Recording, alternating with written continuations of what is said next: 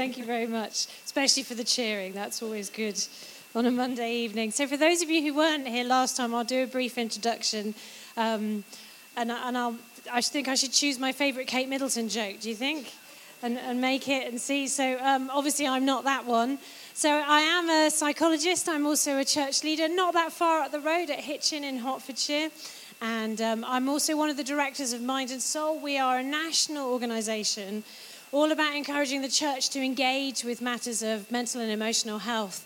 And we're really passionate not just about ill health when things go wrong, but also about how we can just thrive emotionally and thrive in terms of the, getting the best out of our minds and our brain and reaching our full potential.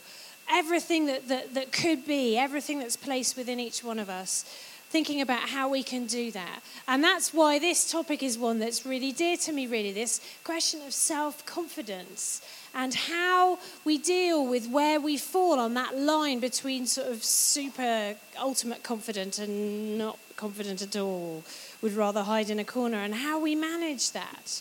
Because I think this question of when we approach a challenge, if you've got something that you need to do, whether the little voice in your head says, I can do this, or whether the little voice in your head says, I can't do this, how do we know? And I, some of you may be here tonight because you're thinking about yourselves. Some of you may be thinking about your kids. I have two kids. I have a daughter who is year seven. She's right at the beginning of secondary school. I have a son who is reception, so he's right at the beginning of primary school. And they're both entering significant phases in their life. My daughter obviously is entering the wonderful world of adolescence, so empathy to anyone else who has teenage children at home. And my son is, is, is in this phase where he's just starting to understand the world. And this question of how do they know what they can and can't do? How do they tackle new tasks? You know, for Nathan, my son in particular, so much of what he faces on a day to day basis is new, and un- a new experience for him, something he's not faced before. So, how does he know what he can and can't do? And that's what's interesting about this topic. So, what we're going to do tonight is I'm going to talk you through some of the background of where your concept of self confidence and self esteem and all of this stuff that you'll hear people talk about a lot, where does that come from? And then we'll talk about what are the likely problems that you can encounter if you're going to slip up with this and maybe maybe come out of childhood or adolescence without a good sense of confidence. Or maybe even as an adult what are the things that can sometimes knock our confidence? Because it's not necessarily constant through your life and then what I want to look at at the end, therefore, is some things that we can do to build our confidence and think how do we how do we manage with that if we have had a knock or if we aren't where we want to be? How do we manage it? But some definitions to start with are interesting. So, confidence is def- defined as the feeling or belief that one can have faith in or rely on something. And this is a really interesting definition if you think about confidence in terms of your self confidence. So I wonder, imagine if tonight you were faced with an unusual situation. Maybe somebody's left the handbrake off their car and it's rolled into yours. Something hypothetical like that. How confident would you be that you can handle it? We've talked about stress and anxiety uh, uh, in previous sessions that I've done here, and a lot of your stress and anxiety will relate to your concept and of how much you can have faith in yourself. If life chucks something difficult, difficult at you, how confident are you that you can rely on you? Are you someone who's always looking for someone else? Who's going to back me up? Is there someone who's going to support me? Or are you confident enough to say, no, I can handle this, I've got it? Very closely related is the concept of self esteem, therefore, your confidence in your own worth. So, confidence is just can you rely on yourself? Do you think you're capable? Your self esteem is about how confident are you that you are valuable, capable, that you have some good abilities? How much do you respect yourself? So, they're very closely related sort of, sort of concepts. And what's interesting is to think about where they come from, therefore. Because children, when they're very little, have no concept of self at all. I don't know who's got little ones like under two year old. Exactly how quickly they start to become aware of this varies from child to child, but around two, they generally start to get it, where they realize who they are. Even earlier than that, as, I don't know if anybody's got a baby in that stage, it's normally about nine months. This is the first time that they actually realize that they are separate at all from their main caregiver, usually mum, sometimes dad. Anybody in that phase at the moment? Literally, if you put them down for one second, they scream. It's such a joy. I don't know if anybody's in that phase. So, if you ever had any hope of going to the toilet on your own, it's gone for several weeks, possibly a couple of months. And this is because they've realized that they're separate from you. So, at first, they don't even realize they're a separate being. Their little brains just can't manage the concept of separation and self at all they start to get a sense of it. And you'll see this in early childhood, the phase that my son still is, because this is where their joy of dressing up and, and make believe comes from. So my son is super into Scooby Doo at the moment, and if you've got, I must find that costume for him, although he's a little bit bigger than that. Um, because he thinks he is Scooby Doo. Several questions that I ask him are answered in Scooby Doo type voice which I'm sure goes down really well in school with his teacher in like maths class. But the reason that's so exciting when you're five is because your sense of self isn't formed yet, it's not concrete. So when my son puts on, actually it's a bear costume, but he puts on his costume, it's brown, it'll do, and he pretends he's Scooby Doo. He's not just pretending he's Scooby Doo, he has become Scooby Doo for that moment. That's actually who he is. And there are great studies where they, they get kids to play make believe and, and, um, and take on different roles and stuff. And then they stop them and they ask them awkward questions like, Are you Nathan or are you Scooby Doo? And the kids are totally floored by these questions because they didn't know you had to be one or the other. Surely you can be both or neither or what. It's just everything is up for grabs when you're a little kid, like my son is still. And what this means is it has an interesting impact on their view and their perspective of the world because as they do start to gain more of a concept of who they are and that they, that they are this person with an in, who's an individual self with abilities and good stuff about them and maybe some stuff that's more challenging, they, they're very, very strongly influenced by the messages that they get in from other people because children are very reliant on their main significant people in their lives to tell them, therefore, who they are because they don't have the ability to look in on themselves yet. So, the, and the difficulty of where their, their sort of worldview concept is, is that at this age, the whole concept of what is true is very much up for grabs because they're not able to analyze things like we would as an adult. So if an adult says something to them, they tend to accept that as truth, particularly if it's reinforced time and time and time again. And the reason for this is because of some other things that are going on in their brain, some other abilities that they don't yet have. So, Nathan, my five year old, is what we call egocentric. So, he believes that the whole world revolves around him. Everything that happens in every moment of every day, according to my son, is all about him. even if he's in school and there's loads of other kids around, he is not capable of understanding that sometimes there is other stuff going on that's nothing to do with him. Now, I know some of you know adults like that. But in his case, he, he has a good excuse for it because his little brain is not yet capable of understanding. He sort of understands that, that, that, that, that I do have, I, for example, have a different brain to him and that I have a different experience of the world. He's got the basics of it we know that because of when he was a little bit younger and he'd done something wrong. And, um, and I said to him, Nathan, um, did, did you break this ornament? And he turned around to me, he thought for a bit, and then he said, You does not definitely know it was me because you did not see it. And being a psychologist, I got very excited by that because that's what we call theory of mind. This is a big landmark for children. Because he now understands that I have a different worldview from him. What, what I've witnessed is not the same as what he's witnessed, and it's the wonderful stage where they start lying and they start twisting the truth and stuff because they realize they can play with this. It's good fun.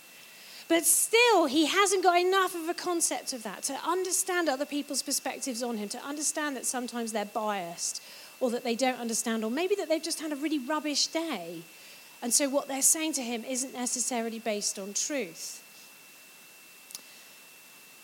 The thing is, is that at this early stage, as I've said, from little babies, even as they get older, these early moments of recognizing that they are separate people can actually be triggers for some negative emotion. It's a scary thing to realize suddenly.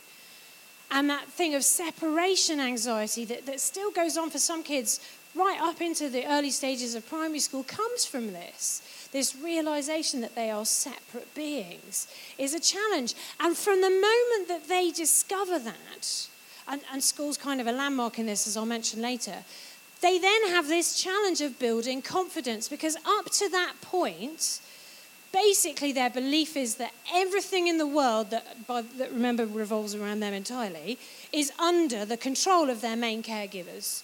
So my son used to believe that there was basically nothing in the world that mummy couldn't solve. But now he's discovering that there are some things that are outside of my control. Wasps, for example. These, th- these things are, are, phenomenally frightening to my son because it, he's discovered that there are some things that I can't control. He has to learn confidence in his own abilities to manage stuff. And there's a couple of things, factors that influence this very early development of confidence. And the first one is about personality, the person that you are. So some people are naturally much more cautious, much more tentative.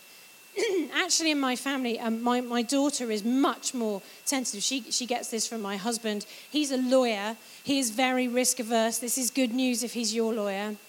He doesn't like taking risks, and he's a very good lawyer because he never ever takes any risks on anything. And my daughter, from, from the, the age when she was very small, she wouldn't risk anything if she wasn't totally sure that it was safe. In fact, true story, her first full sentence was, Daddy, are you sure this is sensible? yeah. So her personality is that she's much more risk averse, she's much more cautious, she's much more careful she will have a bigger challenge in gaining confidence because of that caution than my son, who actually has very little caution or common sense or basic appreciation of risk.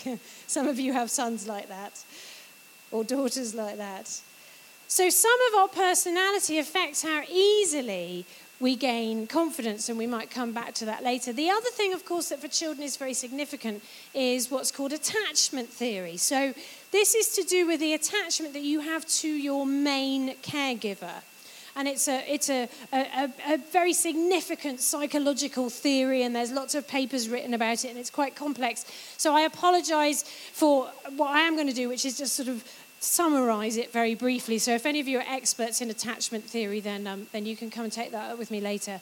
But basically, it's to do with this sense of do you have a really secure base that you can start to explore the world from?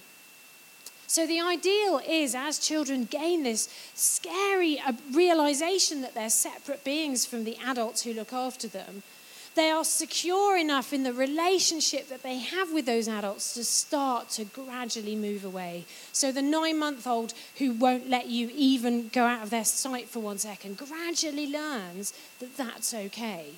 And the one and two year, the two year olds who started at toddler class or nursery or whatever it is, as, they, as you drop them off and they learn that you do come back and it's all all right, and actually the world doesn't fall apart and they manage quite well and they actually have fun. They're learning really valuable lessons about how they can go out from this safe base and return. And attachment theory would talk about what happens if for whatever reason, that secure base isn't the ideal that it, that it could be. And there's loads of reasons why this could be. So it could be that a parent has had an illness or something. It could be that there's been some disruption to stuff. Sometimes it's just the nature of the personality of the child that they are more anxious or that they struggle more with this.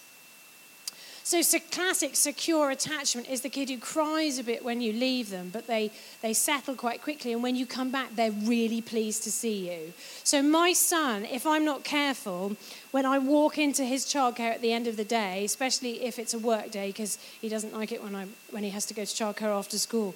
But if I'm not, when I walk in, I have to adopt the brace position like this. Because my son is five, he's about this big, and he's very light. But believe me, if he runs the full length of a room, he has caught me unawares a couple of times, and I've ended up flat on the floor because the speed of the excitement of that small child in seeing me again is pretty high. So that's secure attachment. He's, he's, he would rather I never left him ever, to be honest, my son. He's, he's, you know, little boys, they like their mums. But he's thrilled to see me when I come back. Now, the question is, what if that did, what if he didn't settle so well if he continued to be anxious? What if when I turned up again, he was ambivalent or anxious? He wasn't that interested in seeing me. Um, what if he even avoided me? Although, just to reassure you, because children do these kind of things just to freak us out as parents, they, some of them, they always do that. You come and pick them up and then they refuse to leave with you. Has anybody ever had that happen? And you're like, seriously, this morning you screamed because you didn't want me to drop you off. Are we actually going to scream because now I'm trying to take you home? And that's just kids. So don't worry if that's your child. But there is this theory about looking at how secure is their attachment. Can happen at 15? the screaming happens a lot at 15. yeah. Well, save some, save some good questions on that for later. We might be able to talk more about that. What's interesting then is our role as parents is, you see, to view from an increasingly, hopefully, an increasingly distant perspective as our kids gain confidence. So, my daughter now at secondary school, she's going off and she's increasingly independent. She's doing more and more on her own. And when she encounters challenges, instead of, the, instead of coming home and I sort them out, what happens is she comes home and we discuss it. And there is much more of a balance of, do you need me to get involved with this, or is this something you feel you can manage yourself? Because she's learning about her own ability and she's gaining confidence. So, confidence is a journey, right, that starts right when you're a little baby, and as you grow up through childhood and adolescence, develops. And of course, right from that moment when you do leave home and you start school, you know, the first day when you wave your kids off to school, and maybe, maybe it's the working mum in me, I don't know, but I found that when I waved, especially my second child off to school, all the, a lot of the other mums were crying, and they'd brought the dads as well, and they were taking photos. It was obviously a moment, and I was just going, yes! yes, and then running off to get back to all the other things I had to do. But um, that moment, everything changes then because then they enter, they get, they're about to have a whole world that's nothing to do with you. And that's a big change for kids as they start to grow and discover, because this is going to be their, their life, that they are increasingly going to be separate from you. And this is where they start to gain this concept of confidence. So, so let's go through this sort of journey through childhood and adolescence and try and understand a bit about where this early confidence and self esteem comes from. So, children, as they start school at my son's age, are basically incredible sponges. So my son is, is almost daily learning pieces of information about who he is, stuff that's good, stuff that's bad. What do, who is he? What does he like about himself? Is he a bit of a rebel? Is he a good boy? Is he a bad boy? He's, he's trying to figure a lot of this stuff out. And he's getting messages every day from friends, from teachers, from me and his dad, from the other significant adults in his life. And all the way through early childhood, through the primary years, this is basically what's going on. Then, of course, what happens is adolescence kicks in. So, in, in through the primary years, you, you as a parent are still probably the main significant source of information for your child. They hear stuff from other people, but you are still basically the main source of information that has the major impact on them. Then, of course, adolescence kicks in, and suddenly they pay very little attention to anything that you say or may deliberately disagree with it on principle, which is actually quite a healthy thing to do as part of normal adolescence. So, what's happening then is that as they enter early adolescence, their brains have caught up with them and they've started to come out of this egocentric haze of childhood. They've suddenly developed the ability to understand that other people have perspectives on them. And yours as a parent or as the main caregiver to them is no longer the only or the main one. And suddenly their peers become incredibly important. So, those of you who've got kids in early adolescence, which can be anything from sort of nine or 10 for the, the first ones to go into the stage, right up to 12, 13 or so. So, that very early stage where the hormones start to kick in. Because suddenly their peers become incredibly important they're basically asking this question, having come out of this egocentric haze and recognizing that everybody else has a perspective on them, they're saying, well, hang on, am I normal? Does everybody else think that I am normal? What does everybody else think of me? What is going on? And this is the age where the most important thing in the world is to be the same as everybody else. Does anybody have a kid like that? You spend your whole childhood teaching them to be individual and independent and stick up for themselves and have their own opinions, and then suddenly something happens, and overnight they just want to be the same as everybody else. That's early adolescence. This is the age of embarrassment. And my daughter, I, I have to tell you this story, but you have to be sworn to secrecy. She must never know I told you this story. I will deny it if she ever listens to the recording, which she increasingly does these days. But so she once, she, it wasn't so long ago, she was going into school, she walks herself into school, and she forgot her stuff for cookery class. She left it on the table. And I was actually going into work. My husband phoned me. He was taking our son to school, and he said, uh, She's left her cookery stuff. He says, I, We're on the bike because he cycles in with my son sometimes. My son's on the tag along behind him. He says, What we'll do is we'll go a bit early and we'll, we'll catch, we'll go up the road and we'll catch her on her way into school and we'll give it to her. He phoned me 10 minutes later. He said, It's so weird because we cycled all the way up and back again and we were calling her and we were looking and we couldn't see her, which is weird because she just left home. So I don't know how it happened, but we missed her anyway. He said, It's fine. I'll take her lunch and I'll leave it at reception and it'll be fine. So I was like, Yeah, that's fine. When she came home that night, he's then at work. I said, What happened this morning? Because Daddy went after you and he was on the bike with Nathan and they were calling and looking for him. She said, I know. She said, I had to hide in a bush. She's like, Do you have any idea how embarrassing that was for me? And I'm like, No, I didn't think that through. So that is early adolescence. Suddenly, mortifyingly embarrassed. What does everybody else think? And what you've got to understand in confidence terms is childhood. So my son is, is learning the very basic building blocks of who he is. And I like to think of it as a bit like one of these um, Trivial Pursuit pieces. Who plays Trivial Pursuit? Yeah, you know the little pieces. You've got, you've got the, the, the, the, game piece, and then you've got the pieces of cheese that go in.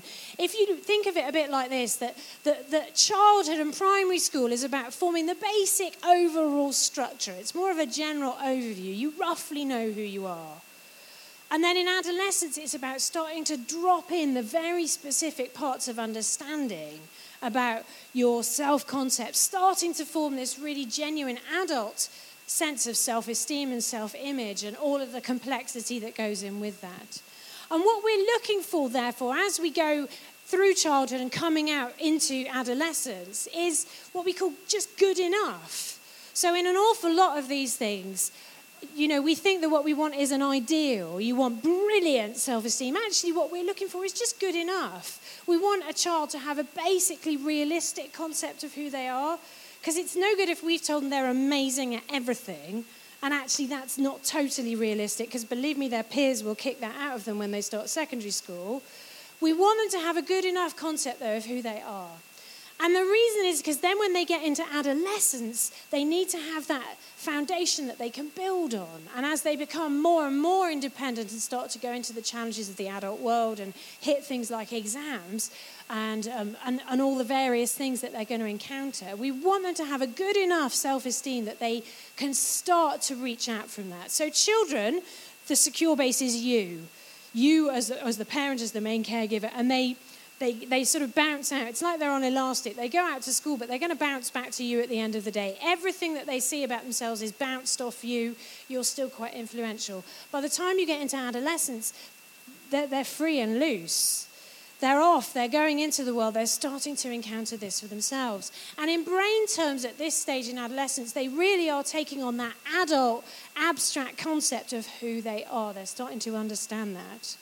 And really, there's three main concepts here that, that they're coming to grips with. And this is what we all carry around with us as part of our adult self esteem, our self confidence. So the first one is who they think they are. Obviously, that's, that's important. Who do you think you are? What's your concept of the person that you are? But there are two others that are very important as well. The first one is who do you think you should be? This is a very interesting one. So, and what's the match between who you think you are versus who you think you should be? What are the different messages you've had about that from the different significant people in your life? And there's a lot of adolescents is trying to figure out some clashes there because your parents think you should be hardworking, basically well behaved, but your friends think you should be a rebel and cool and all that stuff. So there's a bit of working out to do here. And then there's the thing of who do you think other people think you are, if that makes sense.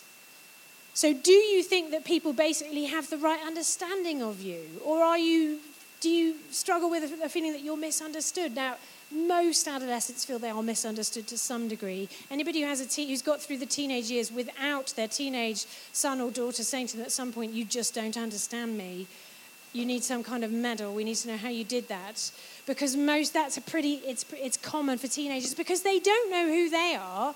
So the, the concept of who do you think they are is actually quite frightening to them. Do you think that they are somebody they think they might not be? They don't even really know who they are. Teenagers are very prone to taking on anything that gives them a strong identity. So, whether it's the latest band or the latest craze or whatever it is, if it tells them everything about who they should be, what they should think, what they should feel, how they should answer, and how they should react, they like it because it gives them a security that they don't have. This does, of course, mean that this is the age group where they're most vulnerable to media and um, other influences that might, for example, present a false ideal of the person that they should be, whether that's physically, so in terms of um, sort of model images and body image and stuff like that, or whether it is emotionally or academically or anything. So, what are the main challenges then as we go into adulthood? What are the challenges that, that we've all faced, and that if you've got teenage or younger children, that they will face?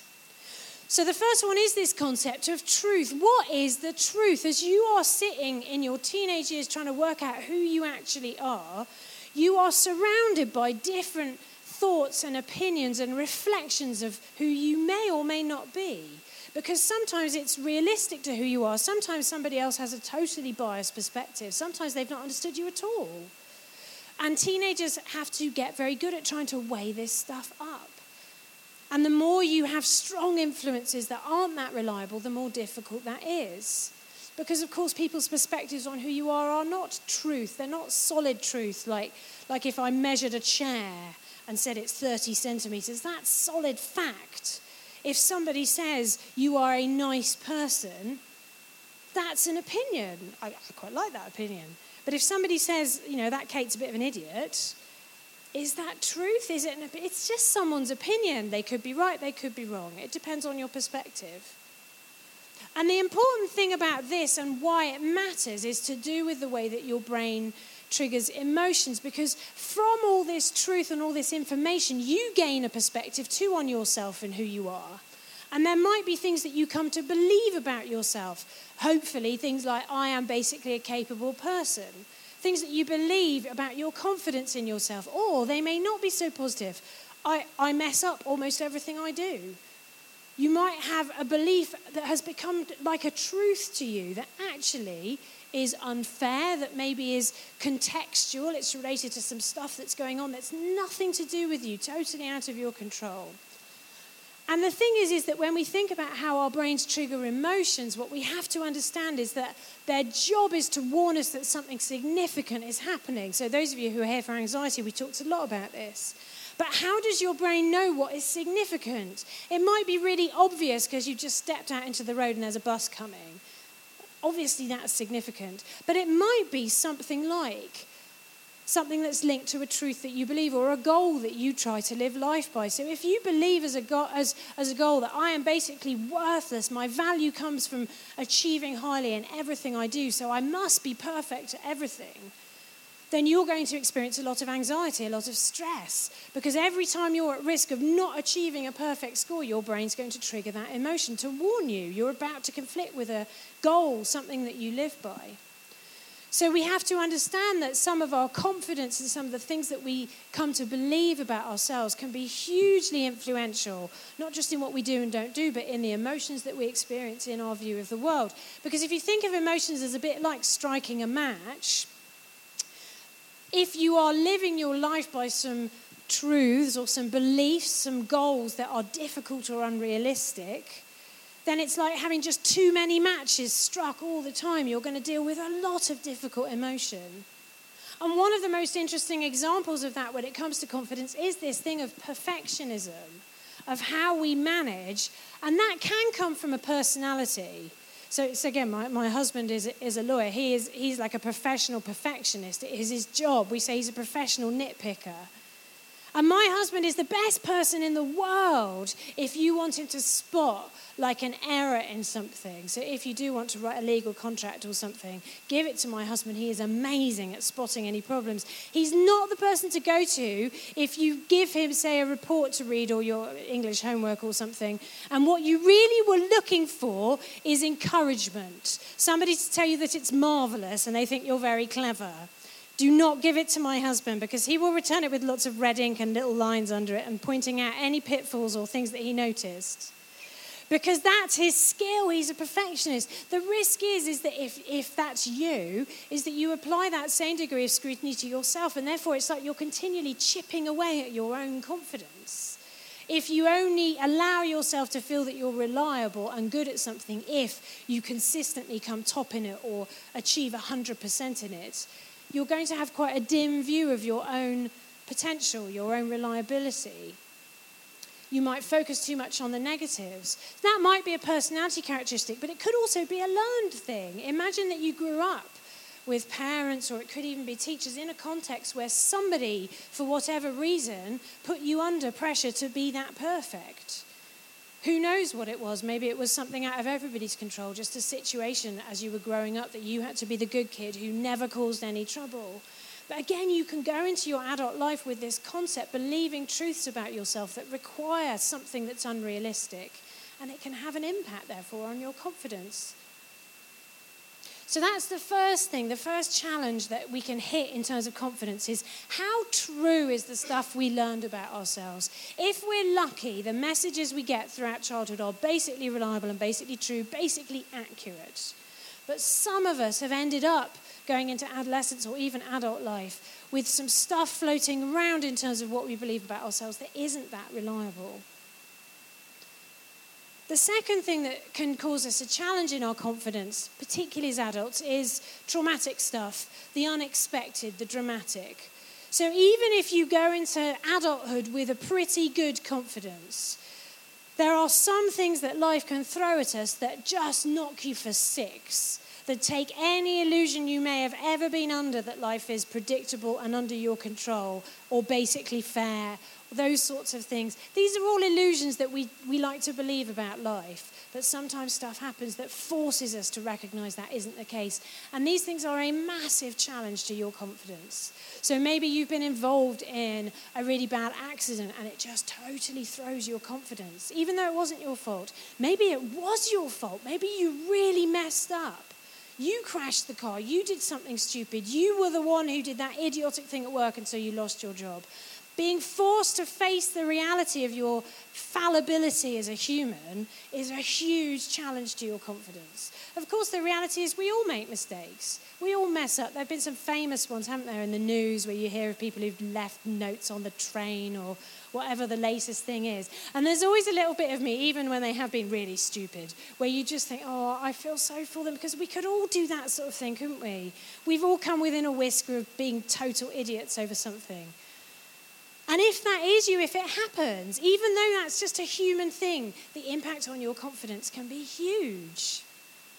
You might have to face massive emotions as you try and face up to doing those things again. You might find it has an impact on your belief about your, your reliability in other contexts. So you messed up because you crashed the car and suddenly your, total, your confidence is totally thrown at work in a context that's totally unrelated, but not to your brain because this is about whether you trust yourself.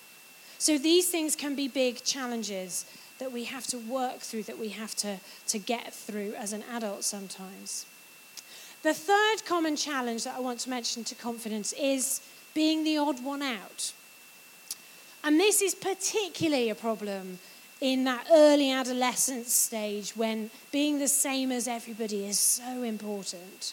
But it's a challenge even as an adult, if we're honest, isn't it? If you're the odd one out, if you're the one who doesn't quite fit.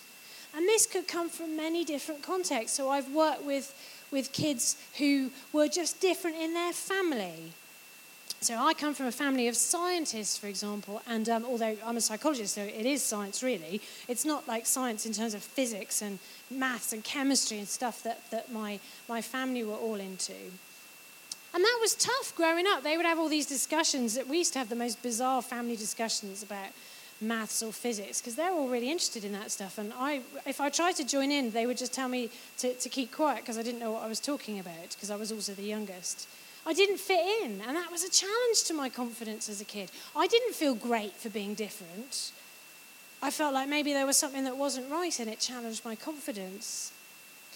There's many ways that you can not fit in, and, and some of them might be positive. Those of us who are people of faith who come to church, you know, if your kid is the only one in their group who, who believes in God, who goes to church, who has that aspect of their life, that's hugely challenging being the odd one out. I once, in an unthinking moment, we were trying to, we were publicising some fun day or something at church. And so I said to my daughter, Oh, have you invited all your mates from school? And she was like, Uh, no. She said, I think if I wanted to commit social suicide, I might wait till the end of my first year at senior school. Well, that told me.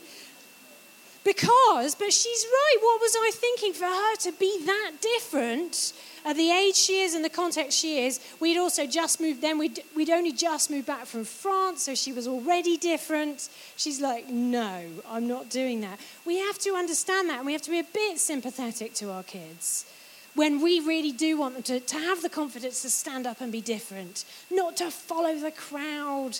When they come home, they've got into trouble because somebody did something and they just went along with it. And every bit of us wants to say, Come on, have the guts, have the courage to be different. It's very hard when you're 11. We have to understand that. Sometimes there's stuff that makes you different that nobody can do anything about. Maybe you've got an additional need or a disability or your family looks different. Whatever it is. Maybe you're the kid who's just moved to the area and you're new to the class. Kids at this age are incredibly sensitive about looking for differences. And it's a challenge to your confidence if that's you. Something else that you might need to overcome. The fourth thing that I want to talk about is perhaps as, as an adult more, when, when you encounter situations having previously thought you were fully confident, and then it turns out unexpectedly that maybe you're not. And this is what I call echo emotions. And this is what can happen when, as an adult, we encounter something in our adult life that, for, some, for whatever reason, triggers an emotion that's linked to something else from way back. And you know, as adults, all this stuff that I'm talking about the, the truths that we live by, the rules that we live by, the beliefs we have about ourselves we're not like consciously aware of most of these. Unless you hit some kind of problem or life challenge most of us have never sat down and thought oh what do i think about myself? What are the beliefs i have about myself? And sometimes you encounter something as an adult and what happens is that in that moment your response to that event is so disproportionate to what's happening. So you are irrationally annoyed by something or upset by something or terrified or panicked by something, and you cannot understand why. And when this relates to confidence, sometimes it's because it's triggering an echo of something from long ago, which probably has, has created a belief system that you have lived by unwittingly for years decades sometimes, I've worked with adults who've become aware of something that they have lived by for most of their adult life. And then have come to a point of actually thinking, hang on, do I, do I actually believe that about myself? Is, is that what's going on here? So, echo emotions are challenging to us if we suddenly encounter something unexpected, but don't despair. It's easier to sort that stuff out when you're a teenager because your whole concept of who you are and your whole confidence is still up for grabs because it's still forming. But you can delve into this stuff as an adult, you can understand it better. And if there's one message that I want to come back to again and again and again tonight, it is that confidence is, is a lifelong journey. You're not stuck with whatever the hand is that life deals out to you. If you are sitting here thinking, yeah, I came through childhood and adolescence with a rubbish hand, no wonder I'm not very confident and you're thinking, well, that's it for me then, I'm in trouble. Well, that's not the case. We can always build on our confidence. We can develop confidence, even as adults. We can push into this stuff. We can understand better what it is that's influencing us, and we can overcome it. The fifth thing, therefore, that can cause us a problem in our confidence is what I've called graffiti. Now, what I mean by graffiti is I'm taking this, those of you, again, people of faith who've read some Adrian Plass, you might recognize this because this is originally what he calls it. But this is where somebody else has written rubbish about you all over your self concept. So, somebody in typically in childhood, in adolescence, but even as adults, this can happen. Somebody has bullied you and they have systematically taken apart your confidence. Maybe they knew they were doing it, maybe they didn't even realize it, but that's what they've done. And this is bullying, of course. And it can happen from a little kid, it can happen right through to adults in the workplace, in friendships, whatever that is. And if somebody, if you have been battered, by messages about who you are that challenge even the most solid sense of self belief and confidence. It knocks you. It really does have an impact. But it doesn't have to be long term. Again, if that's you, if you're sitting here thinking, yes, actually, I was bullied when I was a kid and I've never got over it, it destroyed my confidence. And even now, I can't, I just don't have any faith in myself. Don't despair because you can work through that stuff. You can build, even if you've got just a small foundation to build on, you can build your confidence. You don't have to accept what life has dealt you, the hand that you were given. So if somebody has written graffiti over your self confidence, get some help, get some support to understand better the impact that that's had. What is the stuff that you've started to believe about yourself? And we'll talk in a minute about, about how you can do that and how you can start to think about what are the messages that you want to listen to about who you are. Because some of us have had rubbish written about us from people who don't know us and who have no right to make those kind of comments or statements about us. So if that's you, don't believe that that's going to have to affect you for your whole life because it doesn't need to. So, in, in the sort of last 15 minutes or so of what I'm going to say to you, I want to talk about five things, therefore, that you can do to boost your confidence. Maybe you're sitting here thinking, actually, I think my confidence is all right, but maybe it could be better. There's some stuff I'd like to do more of. Maybe some opportunities I've been given and I'm not, oh, I'm not really feeling that confident about them. Maybe you're sitting there thinking, actually, my confidence is really rubbish and it's held me back my whole life. Maybe you're one of those people who thought, well, it was all fine until this happened. And now I don't even know who I am anymore. Don't despair. Here's five things, therefore, that you can do to boost your confidence. And number one is about foundations. Check your foundations. So, what I mean by this is what is your self confidence built on? What are the basic foundations of who you believe you are, the stuff you believe about yourself? So, I don't mean like I am good at maths, I mean more basic than that. And foundations are so vitally important. We know it when we're building stuff. And, and most of you, definitely people who, who are from a church background, but most people will have heard that there was a, there's a story in the New Testament, actually, Jesus tells, that talks about two guys who build a house. And one of them builds it on sand, and one of them builds it on rock. Now, I am not a builder. We have actually just fairly recently uh, built ourselves a house. When we came back from France, we knocked down most of a house and then rebuilt it. So I kind of get a little bit.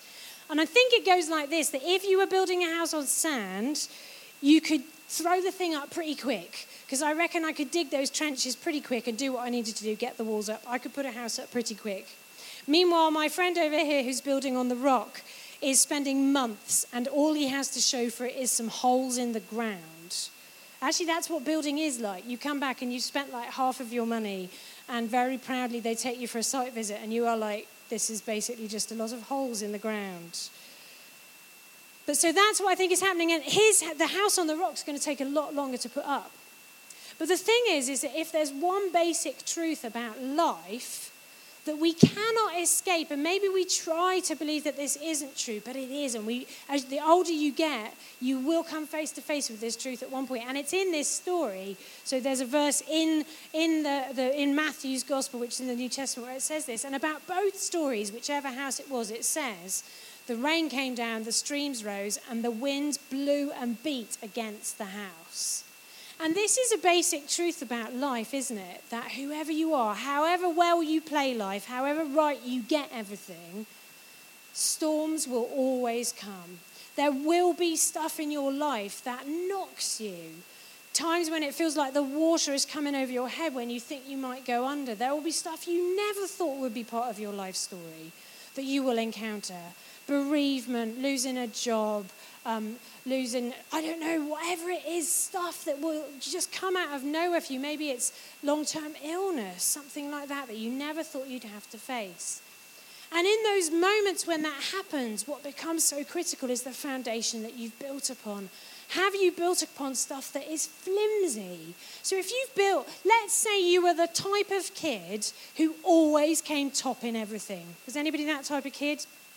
You don't really want to admit it now, do you? My brother was that type of kid. He was really annoying. He literally never failed at anything for like his whole life. He was the kid who came top in every class. He won the gold medal in school for being the smartest kid. He was very annoying as a big brother. And the thing is, if you're that type of kid, it is so tempting in adolescence to, to take on board as part of your self confidence and your self concept to build on the basis that I am valuable because I'm good at stuff. Because it's so obvious, you're always getting this feedback from people saying, Gosh, you're very clever, aren't you good? You get top marks in everything. And this is fine until the day that you face the possibility of failing. Because if you built your self confidence on a foundation that said, it's because I'm clever, it's because I come top in everything, when you eventually fail, and they will eventually.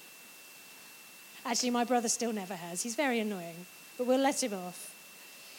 But when you hit that, the risk is, is that when the winds blow and the storms rage, you just suddenly feel like your whole house could fall down. Who even are you now? If this goes, if you lose that job, if you mess something up, what does that do to your self concept? So build on solid foundation. What are the foundations? Whatever perspective you get on this, whether it's psychology, medicine, or, or faith and, and religion and stuff like that, they will tell you the same basic things that you have to build on. These are the things that are really important. Do you believe that you are loved, that you are lovable? Do you have a sense of security that you are lovable in spite of the rubbish bits of you? Because we all have them. Are there people in your life who love you unconditionally just because of the person that you are? Are you blessed enough to have those kind of relationships, friendships, whether it's a parent or a spouse or your kids, whatever it is, that sense of being loved is, is a vital thing for humans. Do you believe that you are unique, that you are special? Not because of something amazing you do, like the scores you get on tests, or because you always come top in everything, but just for who you are. Every single person in this room is totally unique and different. If I took any one of you and replaced you tomorrow with an incredibly clever robot that mimicked exactly who you were, would your family accept that? Would your friends accept it? No, because it wouldn't be you. You are unique, you are special, they love you. So, do you have that sense of uniqueness? Are there people who build into you how valuable you are, how special you are? And that sense of value, where do you get that value from? Do you feel like you have that intrinsic value? Not because you earn it somehow, because you look after people, or you care for them, or you do their jobs for them, or you score high results for them, or you earn lots of money. Our culture tells us so many lies about where our value comes from. It comes from having the right gadgets, or being very rich, or having a really good job, or how busy we are. That's one thing. You know, if you say to people, How are you? the answer is normally tired or busy. It's like, What if you were neither tired or busy? Who would you be then? Is that okay? So, are you valuable? What's your purpose? What's your sense of identity? Build your life on really solid foundations. This is what I try and give my kids. If I can give them one thing, do not build your life and your sense of value on flimsy stuff. Build it on the stuff that really matters. Because whatever life throws at you, that's the stuff you can rely on. So, that's number one. The second thing is to take up the challenge. You know, Every, did you ever play that game when you were a kid where you were going up the stairs and as you were going up the stairs, mum or dad or somebody would come up behind and like chase you up the stairs? Did you ever play that game? Some parents have played that game, right? I mean, it's instinctive. Dads just do it, I think. And that is a little bit scary as the kid, isn't it? Even though you know it's your dad or your mum or whoever, because it's kind of fun and exciting and scary. Everything is scary if you are running away from it. And that's an interesting fact when it comes to confidence. And if your confidence is low, it, is, it triggers a lot of anxiety. It's very challenging. And you can end up sort of backed into a corner, literally hiding in your own house, scared to go out and face any challenge because your belief in your own reliability is so low that, that even the most basic things can be a real challenge to you in terms of those emotions. The thing is, is that a lot of us will think, whether it's that or whether it's something much bigger, you've been asked to take a promotion at work that will involve doing presentations or, or something like that, and you're thinking, oh, I, I hate speaking in front of people, I freak out, I'm not confident at it. So, whichever of those of you or wherever you fall, the question is, where is it that you need to grow? What's the next step?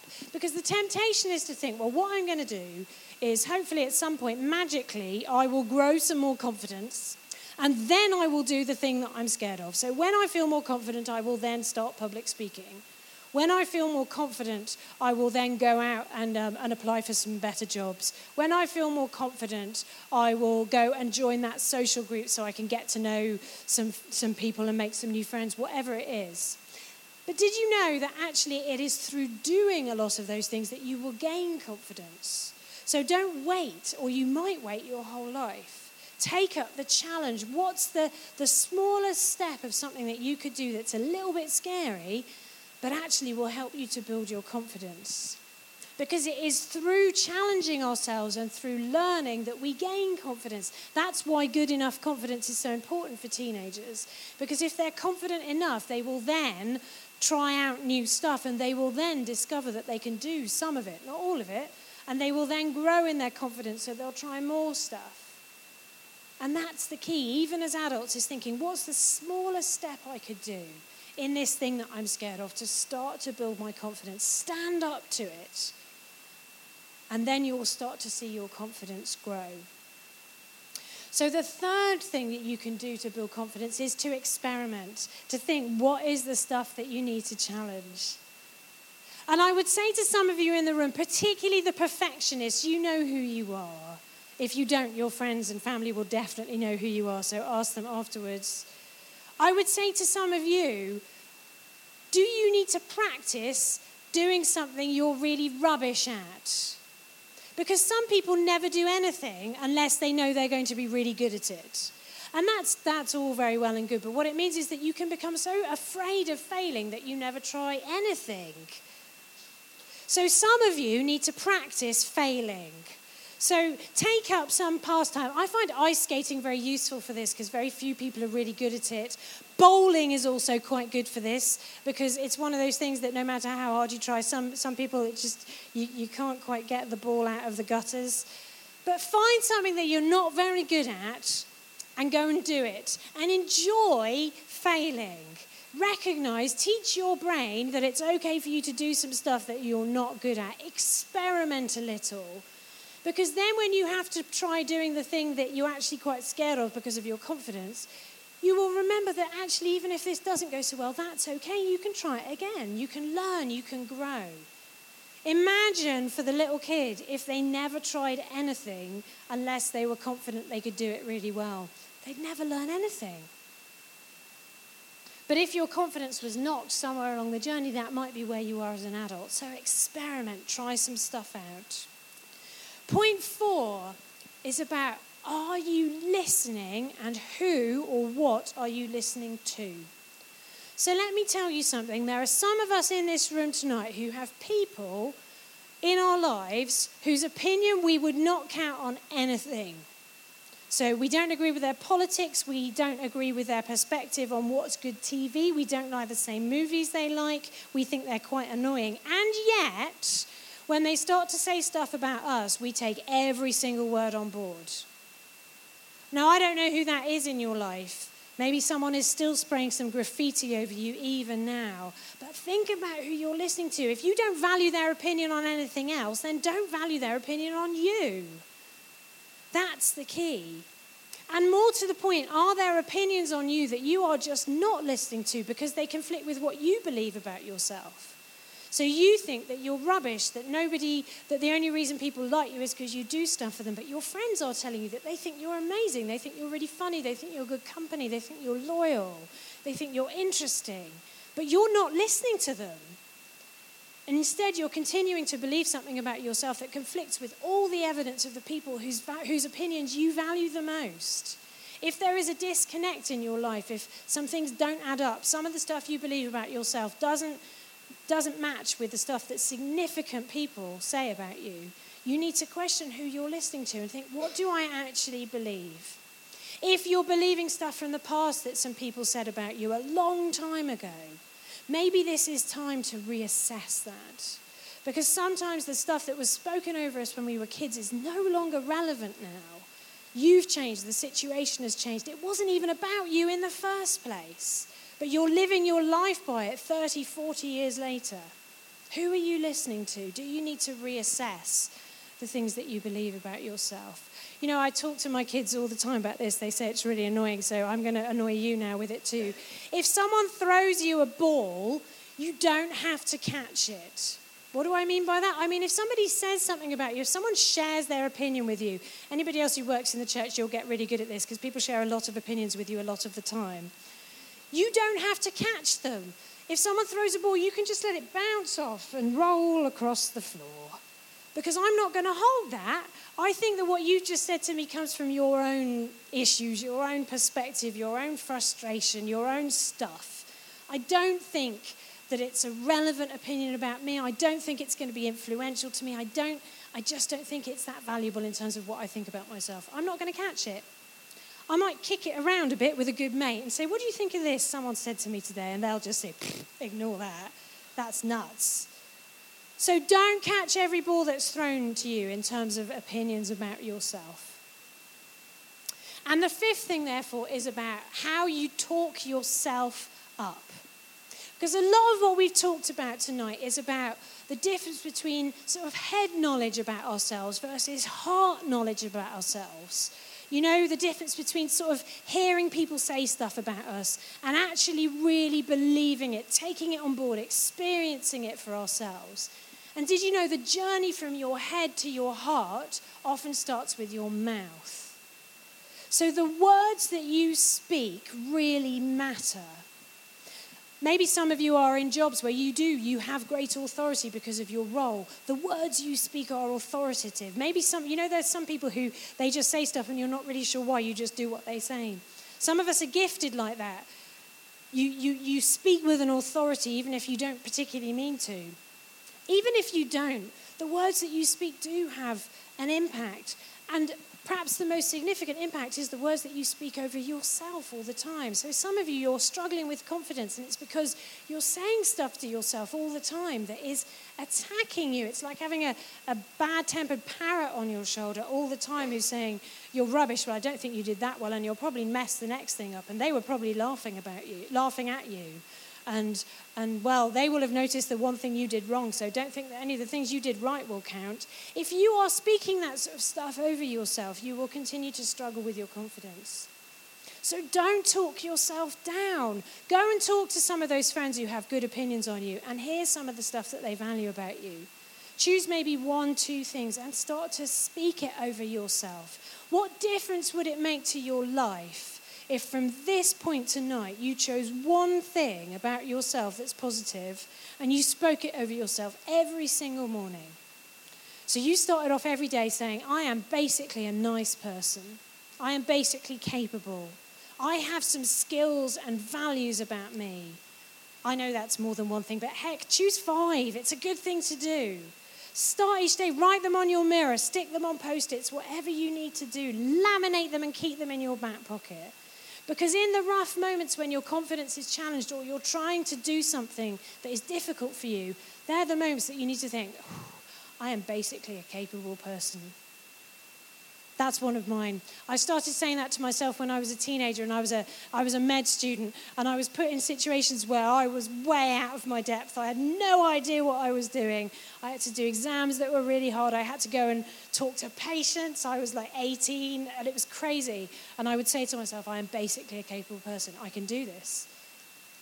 And it helped me. I remember walking into exams saying to myself, I'm a basically a capable person, I can do this. And I still say it to myself now sometimes if I have something to do that's challenging. So speak good stuff over yourself and see how it changes everything.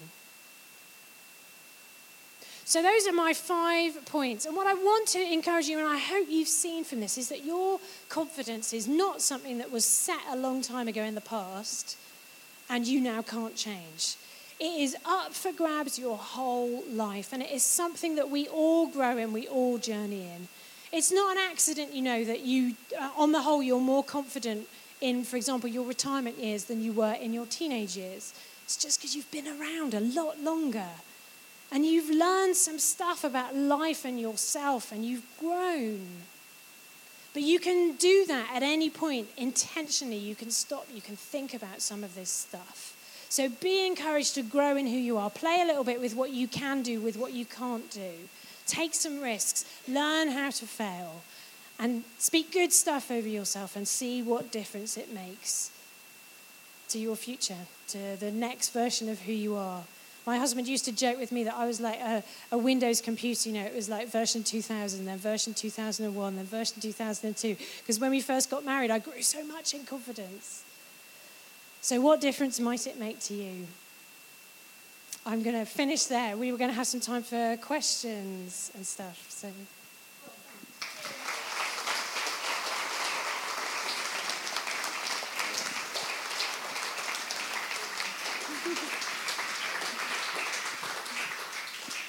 Um, well, I'm 64 and I'm still growing into myself. um, that was so challenging and so helpful. Thank you so much. Um, have we got some good questions? I have a microphone. You, you were asking a question earlier.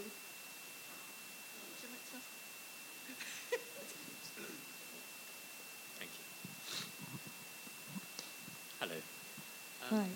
My name is Rodney. Um, I'm, I'm struggling at the moment as I, I have um, a 13 and a 15 year old. And it's very interesting what you were saying about adolescence. Mm. And um, if it I It is could, an interesting time. Yeah, and that's really what I would like you. I would like. I've heard if I could get a penny for every time it's been told to me that you know it's hormonal and you know that it's just you have to just accept that they are going to be distant from you and they're going to be cold or appear to be cold then I'll be a multi-millionaire today. Um, but nevertheless, I still struggle with with accepting it. Does that kind of make sense? Yeah. So from, from a yeah, from, I know what you mean. So from a scientific point of view, from a medical point of view, yeah. can you put that to rest? Yeah. Or? So I mean, an evening on teenagers and what is going on for them is we could do a whole other hour yeah. on that. And it, and it is very interesting to go into it with a concept of what is changing for them, what is going on in their brains. And a lot of it you can understand better with that. But that doesn't mean you just accept it and, and take a very passive role in it. So, our job as parents is to help them get over those challenges. So, yes, most teenagers at some point will think, I don't know who I am. That's normal. But our job as parents is to help them understand that, to reflect stuff, even to talk to them. So I took my daughter out for coffee on Saturday morning, and we had a really good chat about exactly this stuff about what do you build your sense of who you are on. And I said to her, What do you think is the good stuff about you? What do your friends like about you? And she brought some of this stuff out, and I was like, That is the stuff you should build your life on. Not how good you are in school or all this stuff, or how good you are at long jump, or whatever it is. And I said, That's tricky. But keep thinking about it. And I will keep reminding her about that. I will drive her crazy with it because I want her to get this sense of, of, of where her value comes from. So I think there is some stuff around teenagers that can be useful to understand, but we remember that our job is to help them get through that stuff.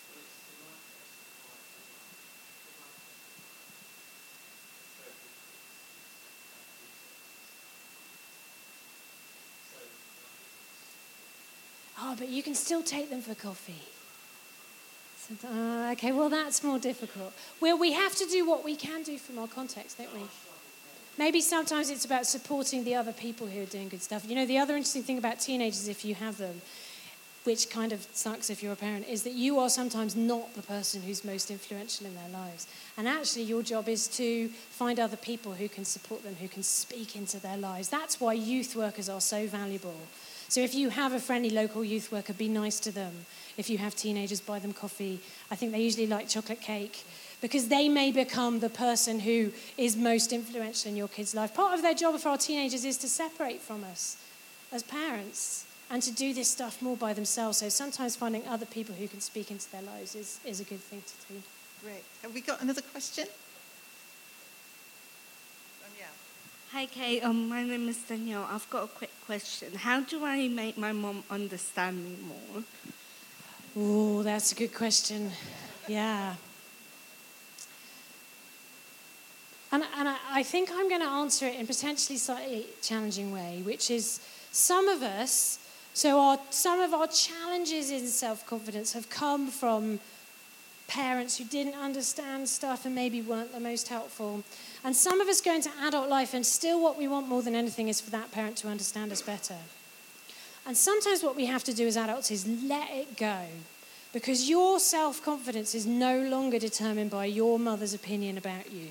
She might just be wrong.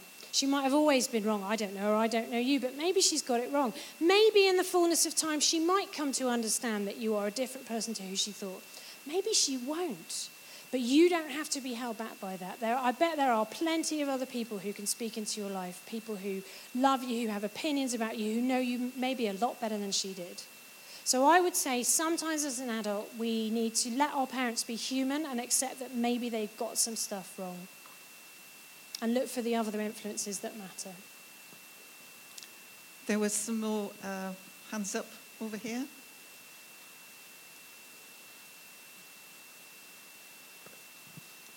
Um, thank you, Sarah. Um, I appreciate your talk, and it's very topical, I think, particularly with the work that Sheryl Sandberg is doing on building resilience. Yeah. And just um, wondered if you had any comments about that on, um, I think, her faith, and she's from a very strong Jewish background as well. I think the, um, the, the things that she's saying are really worthwhile, particularly if you're female. Yes, and she particularly has an influence to women, doesn't she, in growing? And there's, there's some interesting stuff written around do girls and women struggle more with confidence than guys? And that's, it's, it's interesting. You, you can listen to some of that stuff in the context of a wider understanding about confidence. And there may be some particular challenges that girls um, certainly perceive now I think that one of the interesting things about um, teenage girls, if we look at the, some of the challenges around gender identity, which are so much more common now than they used to be, and we still see again and again that many more girls than boys struggle with their concept of their gender. And I think that's because for a lot of girls, they associate their gender with things that are negative, that challenge their confidence with people's perspectives on them that might not be helpful. So, where we've got strong women leaders who are speaking into that, yes, it's, it's really valuable and very interesting. The stuff around resilience also is interesting. This is what I'm talking about, about when the, the rains come, when the rough stuff comes. And part of confidence, building confidence as a teenager or as an adult, whatever stage you're at, is about trying stuff out. We, we only gain confidence by trying and taking some risks. And if we never let them take those risks because we helicopter parent them so much, or we protect them from any failure, then we never give them the gift of learning that stuff about themselves, what, what they can do, what their limits are, how they can grow, and stuff like that. And that's resilience. And I think that we do, as a society, we need to think a little bit about what we're doing to kids, whereby, you know, the, the, the age of sort of 11, 12, they're faced with exams and they are paralyzed with fear and anxiety by that. I, I think it's a very worrying thing for a generation of young people who don't have that resilience, and it's an interesting thing to debate where it comes from. Thank you. Hi. Um, this is um, a gender observation as well as a question. So um, I, I, noticed that, um, so in the work front where you're applying for a job. I noticed and I heard that um, a woman would not apply for a job she's qualified for, while a man will apply for a job he's not qualified for because he has the confidence he can do it. So when yeah. I look at a when I look at a job description, I look at 100% because I think I kind of fall on the perfectionist end. And I think, oh, I can't do 10% of this. So out of integrity, I won't apply for it because there's 10% I can do.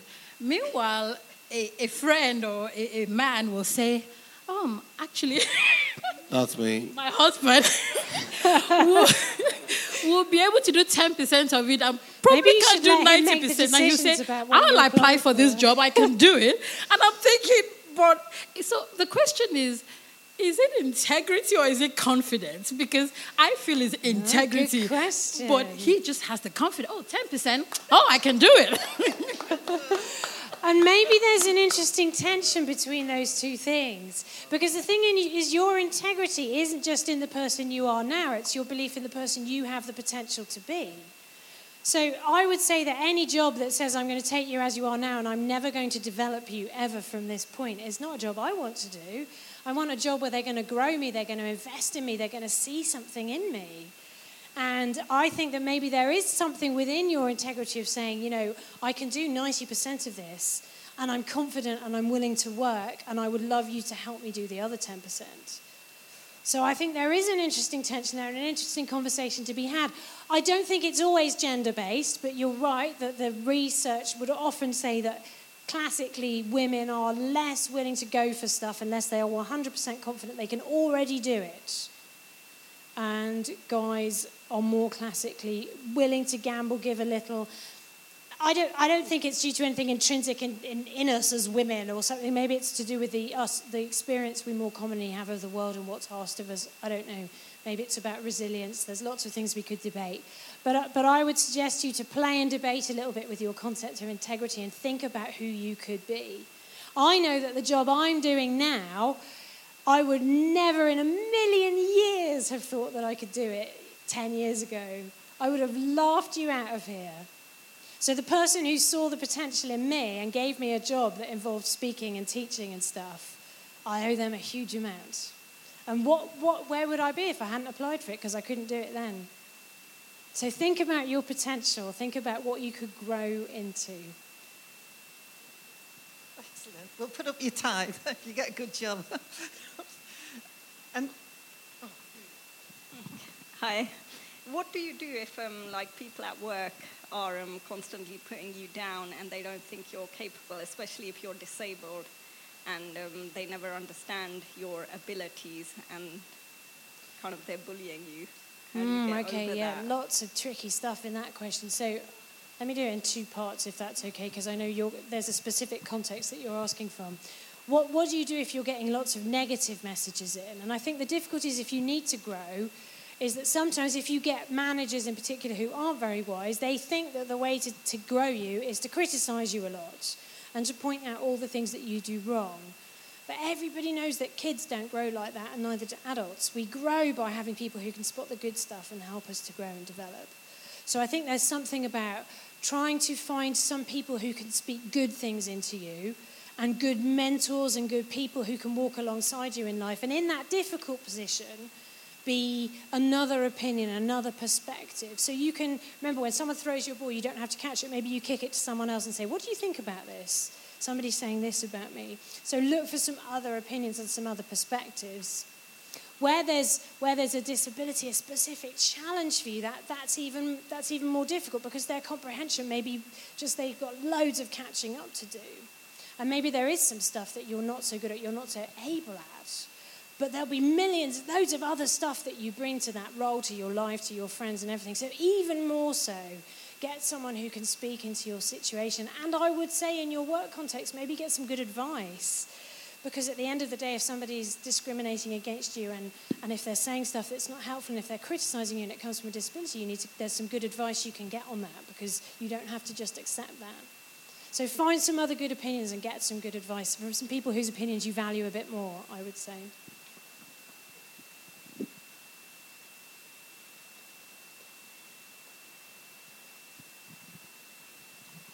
My daughter is 50 years of age and she puts me down at every single opportunity. She feels that she's never felt loved all of her life and she invites me to go and see her. And I go, but it's, I'm frightened, I'm really apprehensive before I go. And we have a nice time, and then the next day, then she picks on everything that I've not done right. Um, what can I do about that? Oh, yeah, I'm so sorry. Family relationships can be really difficult, can't they? It's, it can be a real challenge whether you're the parent or, or, the, or the child. We've heard it from both sides now. And I think, again, the message is the same. You know, at the end of the day, you have got a family relationship with that person and you love her and you want to speak into her life. But there's a limit to how much you want to accept the stuff she's saying to you. And sometimes we have to accept that people's context, people's perspective is biased. They're only getting one view of us. And I don't know, maybe there was some stuff in her childhood that she's frustrated with. None of us are perfect parents. But that doesn't mean that it gives her the right to, to criticize you and attack you and stuff like that. So, again, I would just think about how much of that stuff do you accept? And sometimes a mature, resilient self confidence is about saying that that person is someone who, who I need to appreciate that they have their own perspective on this, and I don't necessarily agree with it, whether it's your mother, whether it's your daughter, whoever it is. Yeah, yeah. You do need to have that contact, but I think you can still put a bit, there's still a bit of an emotional protection that you can put between you and her. And maybe there's something you can do about um, making a point when you've spent time with her. Maybe every day you schedule that the next day you spend it with someone who's a really good friend who really loves you and you know will speak good stuff over you. So you can sort of counteract it. Because, of course, you need to keep speaking into her life. She's your daughter. But I, th- I think I think that's different to saying just because they're a family member, I'm going to give them the right to, to write stuff all over my self concept. Sometimes people's perspectives mean that they get stuff wrong. Maybe some there is some stuff in what she says, and, and what you need to do is find a safe place that you can take some of that to unpack it. Because then that gets you to a place where you can then say, actually, this stuff that she's saying, I definitely don't think is fair. I don't think there's anything in that. So maybe it's about exploring and having some headspace where you can think about what she's saying and maybe where that's coming from for her. But ultimately, I would say you don't have to catch everything that she says to you. Now, as uh, Kate was talking about um, having the confidence to accept the challenge, is there anyone who has, has never thought of asking a question because in a situation like this because they haven't got the confidence? Um, oh, a practical so. example. nice. There's one at the, right at the back.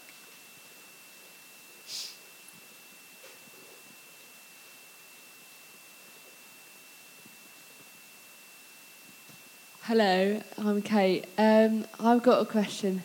How do you help someone that is not confident and that person you love? How do you speak good stuff to them? Basically, how to make them more confident? That's a fantastic question. So, how do you grow confidence in someone else? I love that. And in a way, you've answered it straight away.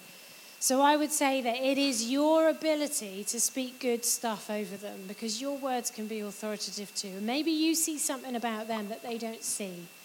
Maybe you think they must see it because it's so obvious, but maybe they don't. How can you tell them? How can you tell them again and again and again in different ways? Maybe it's just about stuff you say to them. Maybe you can even play some little fun games with them. So, parents, um, I, I like the game where you, you take a, a, month of, a month of confidence, and what you do is you, um, hide, a, you hide a little post it every single day somewhere where your kid will find it, and you've written on it something you love about them. And just have fun hiding them and watching them find them. That's great fun. I like that one. You can do it with spouses as well. Anyone, friends, anyone whose life you want to speak into. Maybe there's some. Maybe you can write them a letter to tell them some of the stuff that you love about them. I don't know. What could you do? There's so many ways you could speak good stuff over that person. Maybe you can help them see a perspective on themselves that they would never have seen anywhere else. And it sounds to me like they are amazingly lucky to have someone like you who wants to do that for them. That's a brilliant gift. So just keep doing what you're doing. Uh, we have a question for our Northern, Northern Irish. Con- Kate, um, if you walk through airports and, or you go into Waterstones bookshops, there's stacks of books on confidence and all the, you know, there all are. the various areas yes. of life. Question is, which ones do you use, and which ones do you just leave but at? You know, how do you? How you've you've given us a lot of information. So if people were wanting to find out more, yeah, and do you know what my advice would be? There are so many. There is no one in particular that I say this is a brilliant book. I, I haven't written one on confidence. Otherwise, I'd plug it now and say, no, definitely buy this one. Maybe it's a good thing I haven't written one. Do you know what I'd recommend is join a good local library because, as you say, there's so many, and then you can borrow them all and you can read them. And the, the trick to all this stuff is take the stuff that's helpful and just discard the stuff that isn't helpful. Because almost every book, every perspective, every approach to something like confidence, there'll be something in it where you're like, oh, that's really interesting. Actually, I find that really helpful. But there'll be some other stuff where you'll just think, yeah, no, that's not really for me. So I wouldn't worry too much about it. Don't be too analytic about it. Read loads of books, borrow them from your friends, get them from the library, and take the stuff that's good and don't worry too much about the other bits. Enjoy looking at all the different perspectives and teaching that you can find because there is loads of it out there. Excellent. Uh, I think this, this might be the last question. Hi, Kate. Um, it's not so much a question, but it's just something that threw me a little bit, and I just thought I'd share it for when we were talking about um, having a coffee with your daughter or um, um relationships with teenagers. Um, I've got three fantastic sister in laws with um, an abundance of age range of children and sexes, so I've listened to a lot of what they've said. Um, and they come out with little nuggets of information. And one of those was to keep the channels of communication open for when your daughter or son wants to speak to you. So I've tried to do that. Not always easy when you're flying around the kitchen and trying to get things sorted out, but I've tried. Um, but one day I came home and um, my daughter's got a good relationship with her dad and with me, so he's equal when it comes to chatting to. And she was talking to him and she was in tears. And what she came out with just really surprised me, which was she wanted to spend more time with me. And because she's quite in on the outside, she's quite independent, and she's on the outside quite confident. I've been letting her be confident, and I've been letting her be independent. And I didn't know whether I felt really good and important that I had that um, need from her, or whether I felt really bad that I hadn't been giving her that need. But it was just interesting that that yeah. was how she felt, and she actually is, wanted it? that relationship. And we forget which, that sometimes yeah. with our teenagers. Yeah. Because a lot of the messages that come from them seem to be about wanting you to not be there, certainly not embarrass them, and not be seen with them in public.